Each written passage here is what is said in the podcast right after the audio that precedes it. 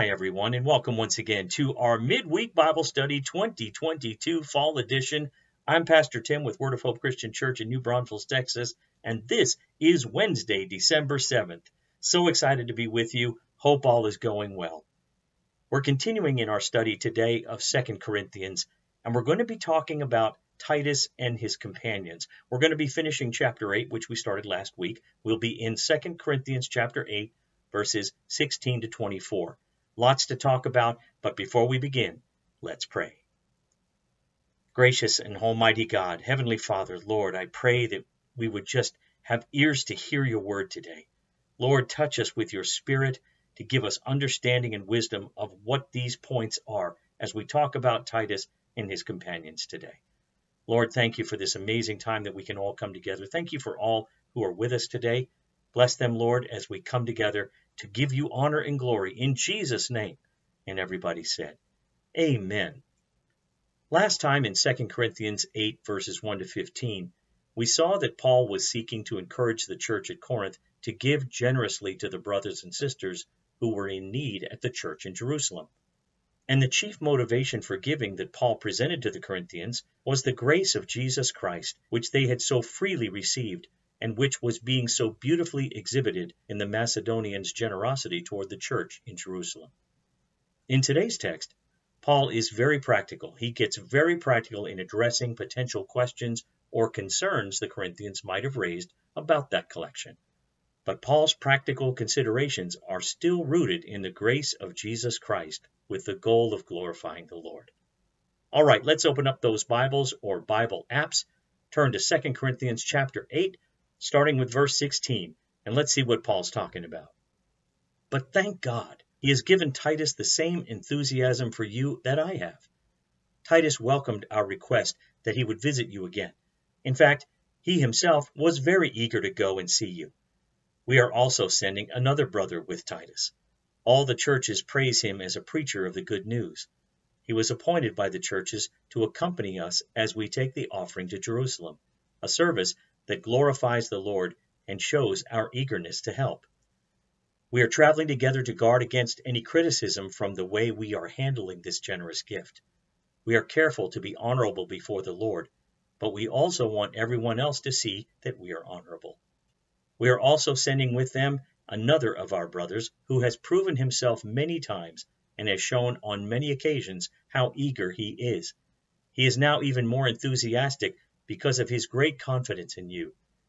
If anyone asks about Titus, say that he is my partner who works with me to help you.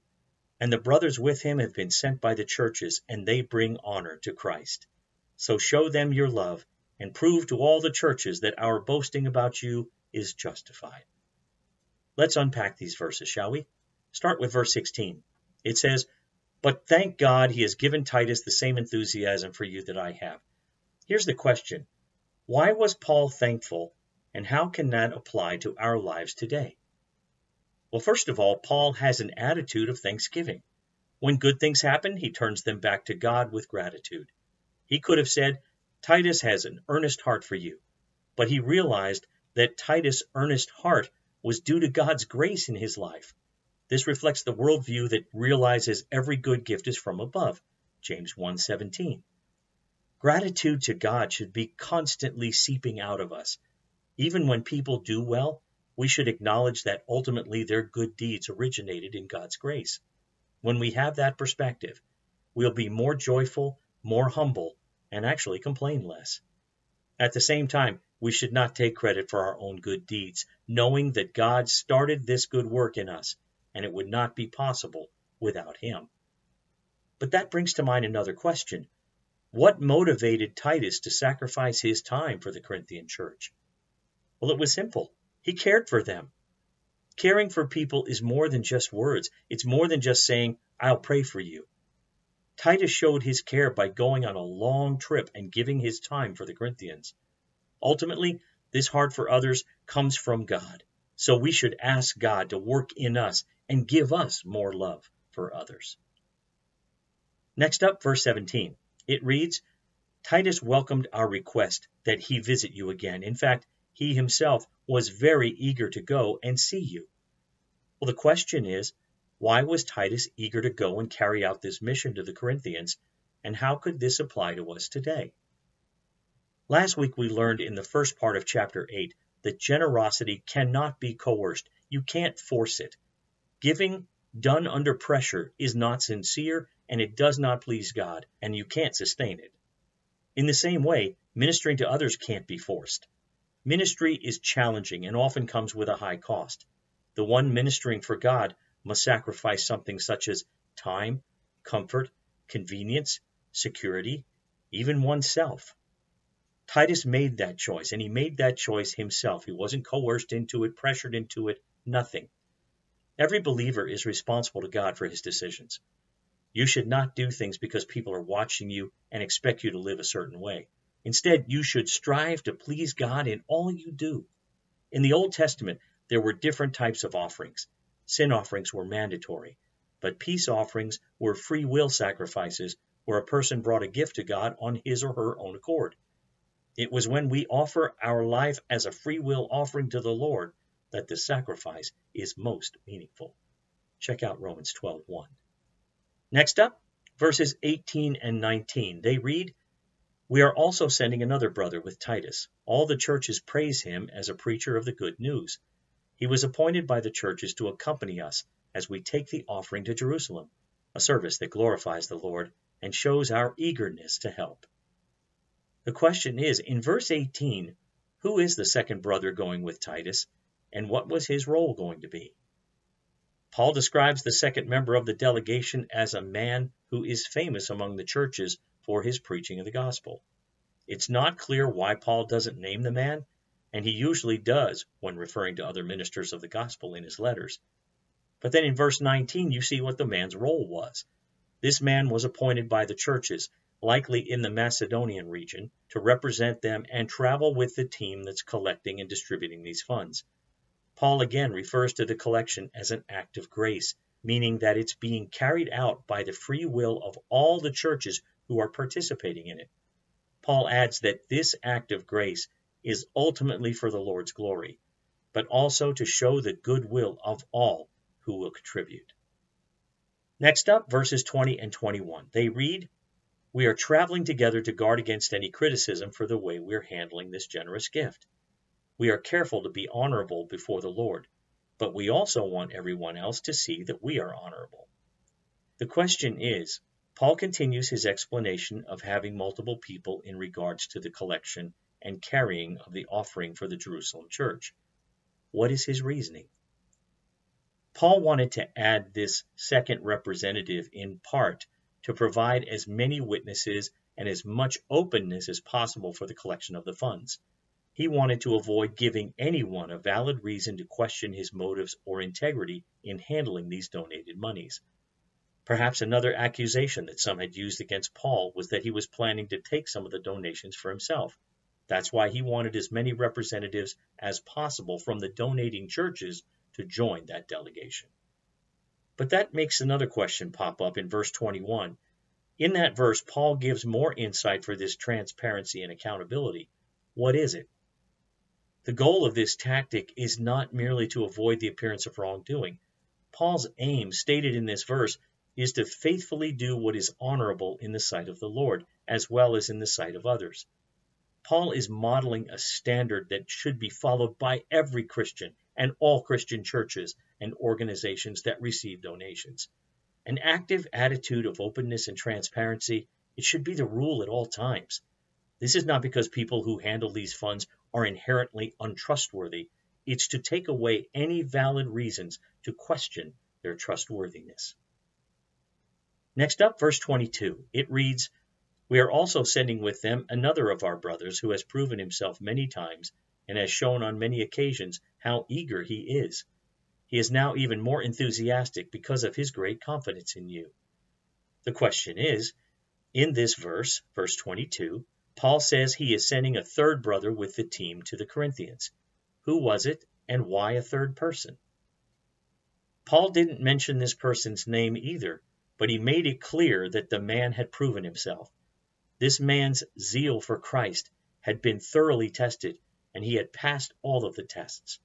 Besides, this man had evidently heard about the Corinthians from Paul and Titus and possessed the same confidence that Paul had in them. But then it makes me think of something else. Does taking precautions signal distrust to the person in charge of collecting offerings or other donations? And if you trust someone, should you still take precautions? Why or why not? I think it's really important to note that making sure there is transparency in no way says, I don't trust you. It's not a matter of trust, but it does minimize temptation. It also protects the person doing the collections from false accusations. Without clear guidelines and processes, a person might be left unable to defend him or herself from a false accusation, and their reputation could suffer through no fault of their own. Wherever you have influence, use that influence to make sure that money, the offerings, the tithes, the donations, etc., is handled with transparency. There should be a clear process and guidelines, and there is safety in numbers. For example, one rule could be that three people are always present when counting the money. In more general terms, we shouldn't give the devil an opportunity to tempt the flesh. Ephesians 4:27, Romans 13:14. Next up, verse 23. It says, if anyone asks about Titus, say that he is my partner who works with me to help you, and the brothers with him have been sent by the churches, and they bring honor to Christ.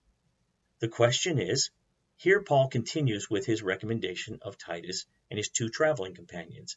How does he refer to Titus and his two companions, and why is that important? Paul called Titus my partner who works with me to help you. He did this to emphasize Titus' authority among the Corinthians. Titus was Paul's official representative to the Corinthians to collect the money for the relief of the Jerusalem Christians. The two brothers with him were also recommended by Paul and to the Corinthians.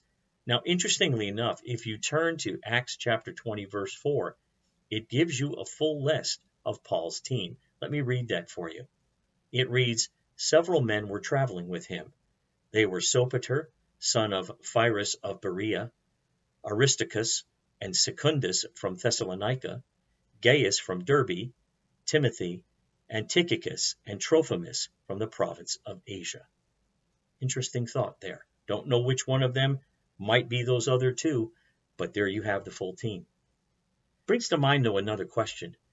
It's clear that Paul's ministry was centered on the concept of team. What are some benefits of working as a team? What can a team do?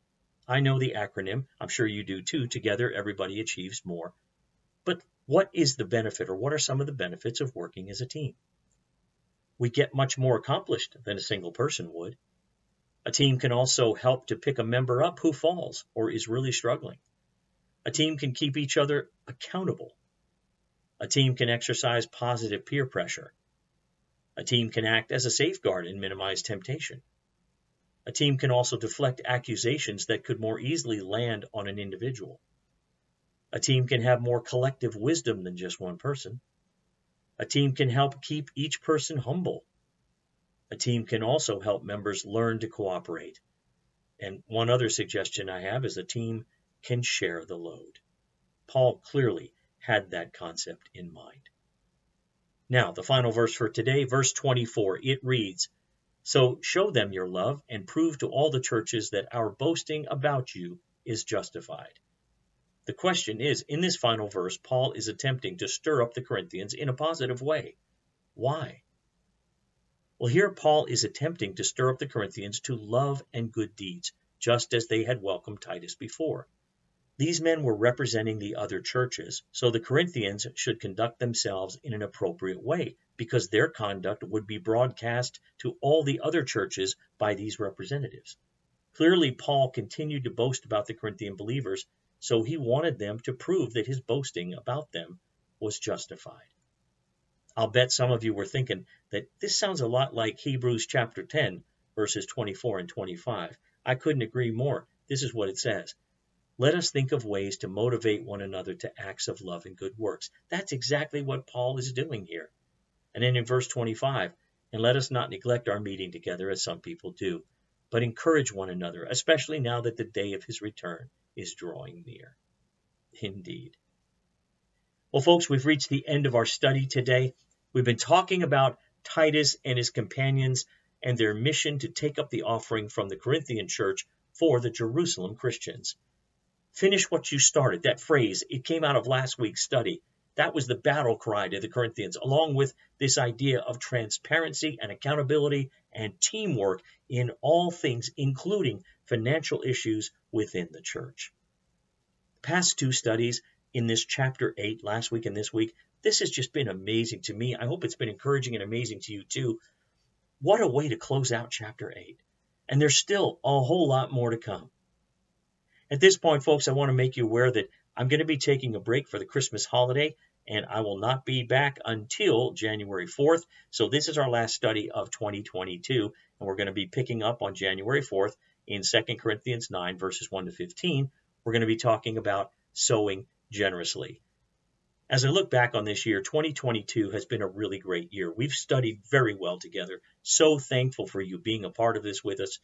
It, we've covered the books of Ezekiel, Daniel, Philippians, and First Corinthians, and we started Second Corinthians. We won't finish that though until the end of February. But there's even more to come after that. 2023 is going to be even better, and I'm looking forward to the journey with you. So thanks again for taking time to be with me. It's always my joy to share with you. Have an amazing Christmas holiday. I'll see you right back here on Wednesday, January 4th. Until then, God bless you. Go in peace and Merry Christmas.